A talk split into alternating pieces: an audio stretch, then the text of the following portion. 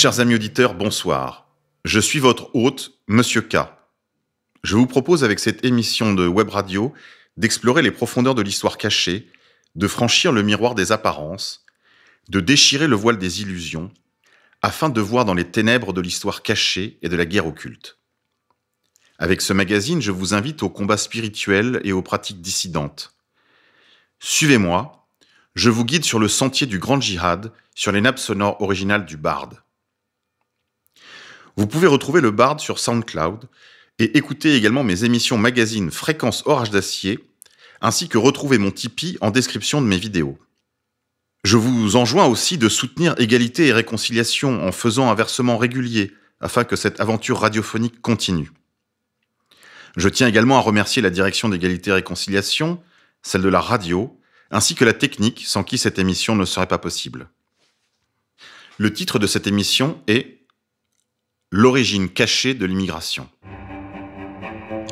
Nous allons nous attacher à répondre à une importante question. Une vague de peuplement de substitution, une colonisation de remplacement est en cours depuis 60 ans en France et en Europe, et plus largement dans le monde occidental, Australie, Nouvelle-Zélande, États-Unis et Canada. L'immigration est-elle le fruit de la mondialisation des moyens de transport et de communication? Est-elle le résultat de la réduction des distances et de la dissolution des obstacles de la géographie physique? Est-elle le résultat d'un faisceau convergent de phénomènes nombreux et complexes qui aboutissent à ce résultat? Est-ce le résultat logique et en un sens inexorable des migrations des peuples du sud vers le nord, des races de couleur vers les lieux d'habitat de la race blanche? L'immigration de masse et de longue durée qui affecte la France et l'Europe est-elle le contre-coup mécanique des phénomènes historiques de la colonisation, de la décolonisation, ou bien s'agit-il d'autre chose? L'immigration est-elle le résultat d'une incroyable somme d'erreurs, d'incompétences, de naïveté, de bons sentiments, combinée avec les circonstances liées à une décolonisation bâclée, au déséquilibre nord-sud, à une crise de confiance du monde blanc, ou bien s'agit-il de plus que cela? En m'appuyant sur les sources mêmes des précurseurs de l'oligarchie euh, européiste et mondialiste qui nous opprime, je vais m'attacher à résoudre cette importante question. En effet, présentement, l'immigration de masse, loin d'être un phénomène naturel, est le fruit d'une politique, une politique délibérée, une politique occulte cependant, construite patiemment sur le modèle de la déconstruction des nations européennes, que l'on appelle par antiphrase la construction européenne. L'architecte de l'Union européenne, son concepteur, est un homme parfaitement inconnu du public, malgré son importance historique considérable et son immense influence. Cet homme, qui est le véritable père de l'Union européenne, et vénéré comme tel dans les cercles européistes, est un inconnu du grand public. Cet homme se nomme le comte Richard Nicolaus Eijiro Koudenov Kalergi. Lorsque l'on dit de Robert Schuman ou de Jean Monnet qu'ils sont les pères fondateurs de l'Europe, c'est inexact. Curieusement, le véritable architecte de la construction européenne, plus exactement de la destruction des nations européennes, est resté largement dans l'ombre et inconnu du public sans que cette étrange réalité ne trouve d'explication satisfaisante. Richard Nicolaus Eijiro, comte Koudenov-Kalergi, est né le 16 novembre 1894 à Tokyo de Heinrich Johann Marie Koudenov-Kalergi, un diplomate austro-hongrois, polyglotte et cosmopolite comme la Vienne d'alors.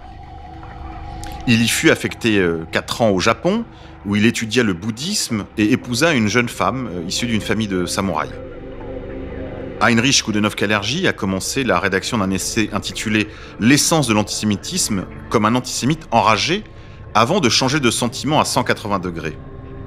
Sa mère, Mitsuko Aoyama, se convertira au catholicisme et épousera le comte Koudenov-Kalergi contre l'avis de sa famille. Richard Koudenov-Kalergi, leur second enfant, est un déraciné. C'est un métis. Dans son enfance au Japon, on l'appelle Eijiro, le prénom japonais que lui a donné sa mère, rejeté et renié par sa famille, opposé à un mariage interracial jugé contre nature. Les Koudenov Kalergi sont des cosmopolites de longue date, comme l'étaient beaucoup de familles aristocratiques d'alors. d'origine flamande, belge, grec, autrichien, tchèque. Euh, ils rejetteront cependant, pour faire bonne mesure, euh, la mère de Richard Koudenov-Kalergi, jugée trop exotique. Koudenov-Kalergi se fera naturaliser français en 1939. Et tous ces éléments nous conduisent à penser que ce déracinement, ce cosmopolitisme générationnel, doublé du rejet de l'amour de ses parents dont il est le fruit, ont été probablement une terrible douleur pour cet être intelligent et sensible. Ce déracinement, qui est un des éléments essentiels de son équation personnelle, de sa personnalité, va conduire Richard Koudenov-Kalergi à des méditations, des réflexions qui le disposeront à être un agent zélé de la désaffiliation généralisée. S'il a été privé d'une identité stable, qui a sûrement généré en lui beaucoup de souffrance, ainsi que chez sa mère, il a dû probablement aussi essuyer les colibés, les moqueries, peut-être même les violences de ses condisciples, dans une époque où le métissage est une monstruosité. Il se vengera donc en faisant de l'identité, de l'homogénéité les cibles de toute son activité politique. La stabilité, l'homogénéité, la transmission ont été ses souffrances. Il les réduira en cendres. Nous verrons comment son agenda personnel, pathologique, serait resté lettre morte s'il n'était entré en résonance avec un agenda millénaire, messianique, de destruction des nations, plan conçu dans les sables du Sinaï et mûri dans les ghettos et les chétels durant des siècles. De son père en Bohème, dans leur château, il reçut une éducation aristocratique. Il obtint un diplôme de philosophie et durant ses années d'études, il épousa l'actrice juive Ida Roland, divorcée, de 13 ans son aînée et une roturière. Kalergi publie son premier livre en 1923, intitulé Pan-Europa, manifeste programmatique du mouvement du même nom qui tiendra son premier congrès à Vienne en 1926, congrès auquel se rendent des personnalités telles que Aristide Briand, Thomas Mann, Albert Einstein ou Sigmund Freud. Aristocrate par ses origines, Richard Koudenov-Kalergi est élitiste quant à ses idées. Il a une conception gnosticisante et élitiste de l'existence et de la politique. Dans un contexte français, on eût dit qu'il était synarchiste. Il a lutté toute sa vie pour éclipser ce que l'école de Francfort a appelé la personnalité autoritaire, fruit de millénaires de vie sédentaire, héroïque, patriarcale, hiérarchique, qui constituent les soubassements du fascisme.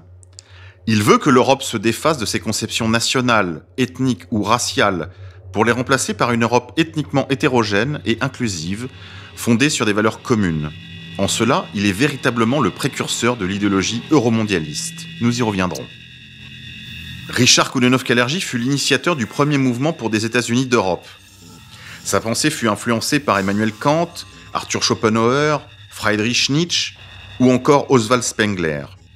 Politiquement, il fut enthousiasmé par les 14 points du président américain Wilson au lendemain de la Première Guerre mondiale et généralement par le pacifisme. En 1921, il se joint à la maçonnerie en adhérant à la loge Humanitas de Vienne. En 1922, il fonde l'Union pan-européenne avec l'archiduc Otto de Habsbourg. En 1923, il publie son manifeste Pan-Europa. Il combinait alors son penchant pour la démocratie sociale qu'il jugeait être une amélioration par rapport au pouvoir exclusif d'une aristocratie guerrière qui avait prévalu jusque-là, avec ses inclinaisons pour une société hiérarchique et conservatrice, capable de surpasser la démocratie par l'autocratie de l'esprit. En 1924, son ami le baron Louis de Rothschild lui présente Max Warburg de la dynastie banquière des Warburg, qui se propose de financer son mouvement. En 1924 toujours, il lance son journal Pan-Europa et en 1926, le premier congrès pan-européen l'élit président de l'Union pan-européenne, place qu'il conservera jusqu'à sa mort en 1977.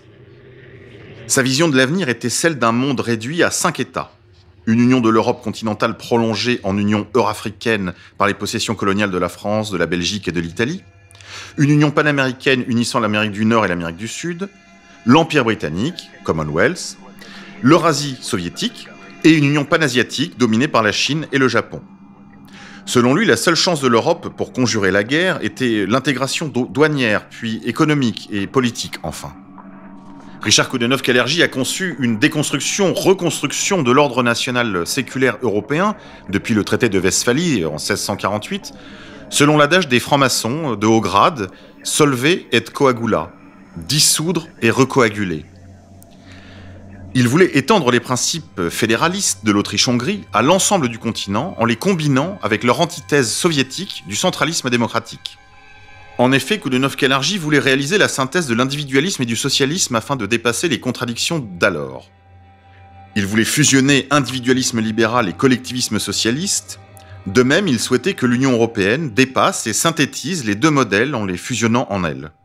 C'est cette synthèse qui explique que l'Union européenne cumule fédéralisme et centralisme, libéralisme et socialisme, en une monstrueuse chimère politique.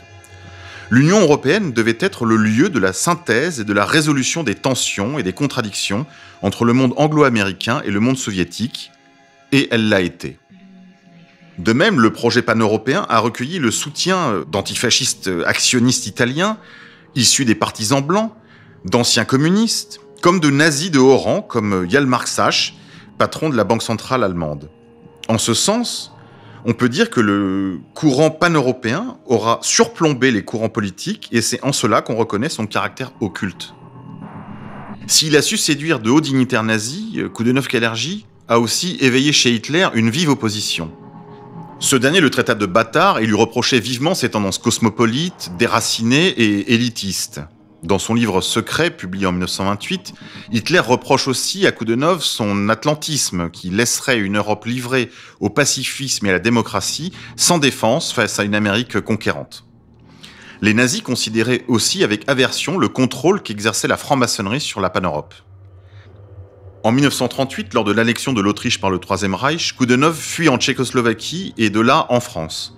En 1940, lorsque la France est vaincue par l'Allemagne, il fuit aux États-Unis, par la Suisse et le Portugal. Pendant la guerre, il continue à appeler à l'unité de l'Europe autour de la France et de l'Angleterre. En 1944, il reprend son travail en vue de l'unification du continent, euh, soutenu par Winston Churchill, Alan Dulles et Bill Donovan. En 1945, il reçoit également le soutien du président Truman, et à cette époque, il appelle à la construction d'un grand marché et d'une devise stable en public, et devant des publics plus restreints, il appelle à la résurrection de l'empire de Charlemagne. En 1955, c'est lui qui proposa que l'hymne à la joie, extrait de la 9e symphonie de Beethoven, devienne l'hymne de l'Union européenne. On trouve d'ailleurs sur le site du Conseil de l'Europe un échange de lettres entre Richard Koudenov-Kalergi et un certain Lévy, en charge de la communication du Conseil, qui traite de ce sujet de l'hymne de l'Union européenne et sur lequel euh, M. Lévy suggère à Koudenov-Kalergi de remettre à plus tard cette proposition après le rejet de la journée de l'Europe, qu'ils ont depuis réussi à nous imposer. Il parle euh, dans cette lettre de ne pas lever le lièvre de l'hymne en ce moment, mais de favoriser en toute occasion l'exécution de l'hymne à la joie lors des réunions officielles. On retrouve ici la méthode, la fameuse méthode du voleur chinois. Durant toute cette période, il promeut le pacifisme, la neutralité active, l'unification européenne, la mise en circulation d'une monnaie unique jusqu'à sa mort par des mémorandums, des conférences et une intense activité oligarchique et occulte. Il présidait aux destinées du mouvement pan-européen qu'il avait fondé jusqu'à sa mort en 1977. Richard Koudenov-Kalergi est le père de l'Europe, ce que savent tous ceux qui fréquentent les institutions européennes. Même les opposants, à de très rares exceptions comme Nick Griffin, n'en parle pas. Il semble qu'il y ait une sorte de loi du silence qui s'applique à ce patronyme de Richard Nikolai Koudenov-Kalergi afin de le glisser dans l'ombre. Mais Koudenov n'est pas que cela. Il est aussi celui qui a conçu le plan de destruction des nations européennes par le haut, par la confiscation de la souveraineté des nations européennes, mais aussi leur destruction par le bas, par l'immigration massive et de très long terme. Si l'œuvre au noir de Koudenov-Kalergi est stupéfiante sur son volet institutionnel, attendait de voir celui sur le plan de l'anéantissement démographique. De même que son père a répudié l'antisémitisme habituel et banal dans son milieu, soit sous l'influence de son propre cosmopolitisme, ou parce qu'il a appris descendre d'une famille crypto-juive de tendance sabataïste franquiste, Richard Koudenov-Kalergi lui aussi a épousé la cause de la tribu de lumière, comme la sienne propre. La maçonnerie, c'est le judaïsme à destination des goïms, par ses symboles, son vocabulaire, ses méthodes et ses buts, comme la destruction de l'Église, des nations européennes, mais aussi l'avènement d'un homme nouveau, conforme à l'anthropologie gnostique, kabbalistique, luciférienne, ou encore la reconstruction du troisième temple sur le mont Moria à Jérusalem en vue de la venue du Messie d'Israël. Or, Richard Koudenov a rejoint la maçonnerie dès 1921. Franc-maçon, Richard Koudenov-Kalergi était également membre du Bnei Brit, cette maçonnerie exclusivement réservée aux juifs et qui lui a cependant ouvert ses portes. Cela suppose soit que Richard Koudenov-Kalergi était juif par son père, sa mère étant japonaise, ou alors qu'il jouissait d'un rôle suffisamment important pour que la Kabbale le traite comme l'un des leurs. Oui, la Kabbale le considère comme l'un des leurs. Or, la conspiration cherche à détruire ce que leur livre saint, le Talmud, appelle Édom, la descendance d'Ésaü, c'est-à-dire Rome, entendue comme le complexe politico-religieux des nations chrétiennes et de la religion de notre Seigneur Jésus-Christ. Parmi les nombreux moyens de détruire Édom, Rome, ces nations chrétiennes, le plus décisif restera l'anéantissement démographique. En plus de la paupérisation, de la dette, de la démoralisation, des attaques contre la patrie, contre la famille, contre la santé, cette destruction d'Édom par une invasion incontrôlée et entre guillemets pacifique, ils la nommèrent immigration. En 1925, Koudenov Kellergy publie son deuxième essai, au moins aussi important que Paneuropa. Cet essai s'intitule Praktischer Idealismus, ou Idéalisme pratique. Il y décrit le futur de l'Europe. Dans cet ouvrage, Koudenov Kellergy fait d'intéressantes considérations sur le développement de l'urbanisation, des types humains différents du traditionnel paysan européen, dur à la tâche, honnête, indépendant, vivant entre soi. Il aborde longuement la question de l'humanité future, le développement de types humains anthropologiques nouveaux, marqués par l'urbanisation, un renouveau du nomadisme, l'omniprésence de l'argent, les progrès du métissage, qui nous renvoie aux écrits de Guénon dans le règne de la quantité et les signes des temps, ou Le siècle juif de Yuri Sletskin. Après quoi, il écrit, et ce sont ces mots. L'homme du futur sera de sang mêlé. Les races et les classes d'aujourd'hui disparaîtront progressivement suite à l'effacement des espaces, au rétrécissement du temps et à l'éclipse des préjugés. La race eurasienne négroïde, à venir, semblable en apparence à celle de l'ancienne Égypte, remplacera la diversité des peuples par la diversité des individus page 18 de L'idéalisme pratique. Au lieu de détruire la juiverie d'Europe, continue-t-il, l'Europe, contre sa propre volonté, a raffiné et éduqué ce peuple pour en faire la nation guide par ce processus artificiel de sélection. Il n'y a pas à s'étonner que ce peuple échappé de la prison du ghetto s'est muté en une aristocratie de l'esprit de l'Europe. C'est pourquoi, par une grâce providentielle, l'Europe dispose d'une nouvelle noblesse de race par la grâce de l'esprit. Cela s'est produit au moment où l'aristocratie féodale de l'Europe s'est trouvée décimée et grâce aussi à l'émancipation des Juifs. Celui qui a programmé le processus européen serait-il aussi à l'origine d'un plan concerté de destruction de la chair même de l'Europe par une immigration de peuplement et de substitution? Si Koudenov Kalergi a réussi à attirer dans ses filets les plus puissants chefs d'État européens, pourquoi n'aurait-il pas réussi à promouvoir dans les cercles oligarchiques le second versant de son œuvre? Dans son deuxième essai, Kalergi expose que les peuples d'Europe devront se métisser avec les Asiatiques et les Africains, créant un troupeau informe, sans qualité et aisément contrôlable, mais hyper individualisé. Il propose également de compléter ce métissage. On a appris depuis de la bouche d'un président de la République dite française qu'il n'était pas un choix mais une obligation, par la promotion des minorités nationales et du séparatisme. Sur cette masse fragmentée régnera alors une élite composée de la tribu de lumière et de ce qu'il restera de la vieille aristocratie européenne cosmopolite. Il semble bien que, de même que Richard Koudenov-Kalergi a convaincu les élites européennes de son agenda euromondialiste, qu'il leur a aussi communiqué sa foi en une révolution anthropologique et démographique et qu'elle l'a intégrée à son agenda. L'abandon de toute identité proprement européenne et le projet de métissage généralisé semblent bien la base de toutes les politiques communautaires. Un rapport de janvier 2000 de l'ONU intitulé Immigration de remplacement deux points, une solution contre le déclin et le vieillissement de la population prévoit la venue de 159 millions d'étrangers extra-européens avant 2025. Pourquoi et comment une telle précision est-elle possible s'il n'y a pas de plan concerté? La venue de millions de gens de couleur ne peut que sceller la disparition de populations en déclin numérique, certes, mais qui ne sont pas menacées de disparaître autrement que si on les métisse. Le projet multiculturel ne date pas des années 80 comme le répètent sur toutes les ondes les rebellocrates de synthèse de l'assimilationnisme de lumière. Tel un Éric Zemmour, il a été formulé publiquement par un métis d'élite dès les années 20. Tout se passe comme si l'immigration était un phénomène naturel. Le fait qu'elle se produise partout, dans le monde développé, dans tous les pays occidentaux, le laisse penser. Pourtant, si l'on regarde dans le détail, cette immigration de peuplement est le fruit de politiques publiques, en particulier en Europe. Pour s'en convaincre, il suffit de regarder l'autre patrie de Koudenov Kalergi, le Japon. Là-bas, des politiques anti-migratoires prévalent. Il n'y a pas d'immigrés. Ce n'est donc pas un phénomène naturel. Certains pays ont rompu avec cet agenda de remplacement, l'Australie par exemple. Contrairement à ce que racontent les agents provocateurs pseudo-identitaires infiltrés par le B'nai Brit, de résistance républicaine et de riposte laïque pour les nommer, en niant la réalité de l'œuvre et du plan de destruction des nations européennes par l'architecte de l'union et de l'immigration de peuplement afro-asiatique qui est Koudenov Kalergi, ce plan a deux versants et il existe bien. Ces écrits ne sont pas descriptifs, mais prescriptifs. Il écrit Empli de préjugés, les métis qui allient souvent l'absence de caractère, l'absence d'inhibition, la faiblesse de volonté, l'inconstance, l'impiété et l'infidélité et sont faciles à dominer. Si Kalergi a eu besoin d'écrire un texte pour exorciser ses démons de déracinés, on ne peut résumer ce texte à un livre descriptif et exutoire. Il est toujours possible que deux personnes s'aiment et se rencontrent, et de là naisse un métissage.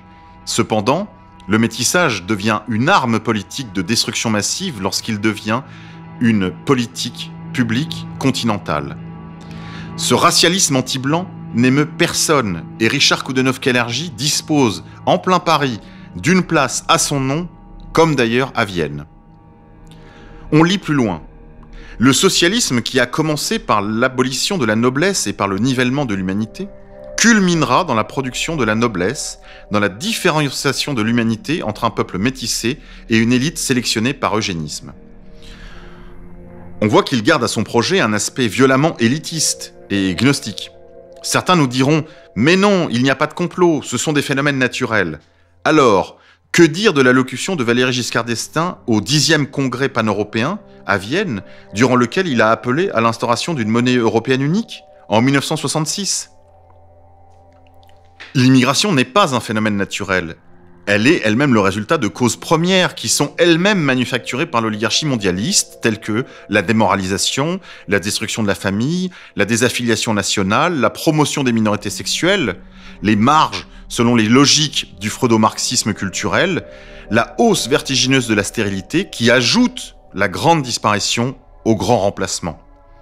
Elle est cependant aussi le fruit d'une volonté des loges et des sociétés secrètes qui ont prolongé les écoles à mystère de l'Antiquité afin de réaliser leurs projets anthropologiques, gnostiques, évolutionnistes et relativistes.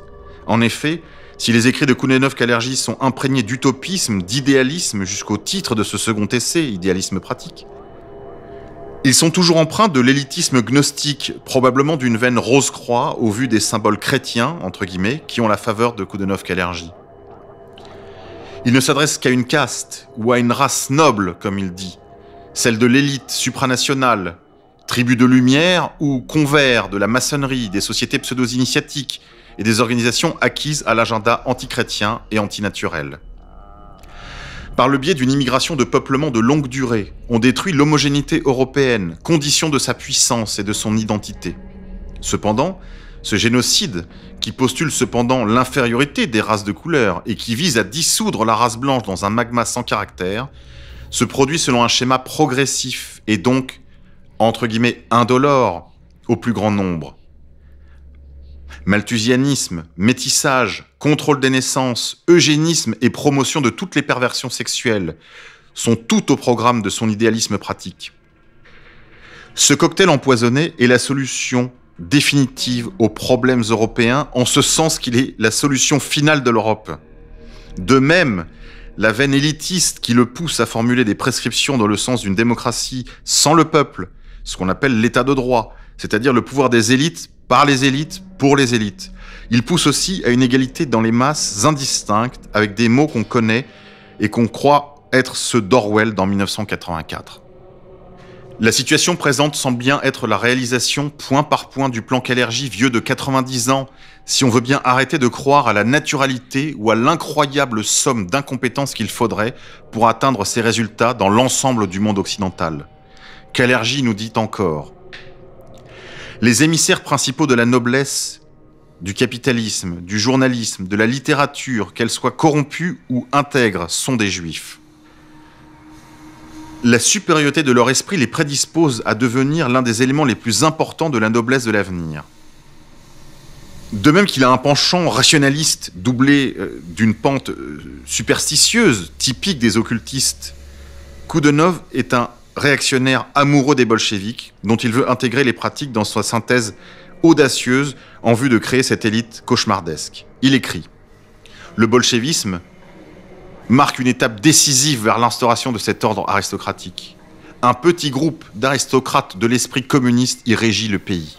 Non, décidément, Richard Kodenov-Kalergi ne fait pas de mystère quant à son projet pour éradiquer les Européens ethniques afin d'instaurer sa dictature euromondialiste. Carras, vice-président du Parlement européen, s'est félicité que l'UE soit la réalisation du plan Kalergi. Kalergi a bien décrit son rêve d'un gouvernement mondial dont l'Union européenne ne serait que la première marche. Il voulait que l'Europe soit le laboratoire d'une société sans pouvoir, dirigée par une élite globale. Il s'est toujours déclaré un adversaire résolu de la souveraineté des États et de l'autodétermination des nations. Il a toujours combattu le nationalisme et l'idée même de nation. Il a dit que les égoïsmes nationaux ne pouvaient être détruits que par la manufacture d'une société multiculturelle. Il a également écrit que les sociétés racialement et ethniquement diverses étaient les plus aisément gouvernables par l'élite.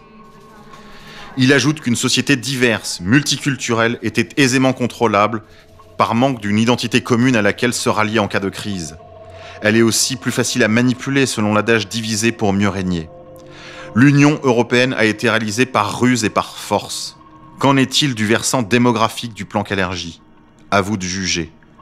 Rappelez-vous cependant ceci que pour que le Messie d'Israël s'incarne et dirige le monde depuis le troisième temple reconstruit sur le mont Moria de Jérusalem, afin de diriger le nouvel ordre mondial si chèrement attendu par Koudenov Kalergi, il faut que Édom, Rome, les nations européennes tombent, que l'Europe soit détruite. L'arme la plus sûre pour détruire les nations européennes reste la bombe démographique. Mort au tyran, abat le nouvel ordre mondial, vive le Christ roi.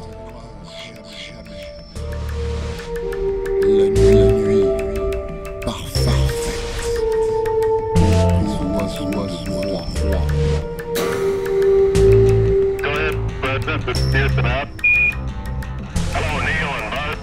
I'm talking to you by telephone from the Oval Room at the White House. And this certainly has to be the most telephone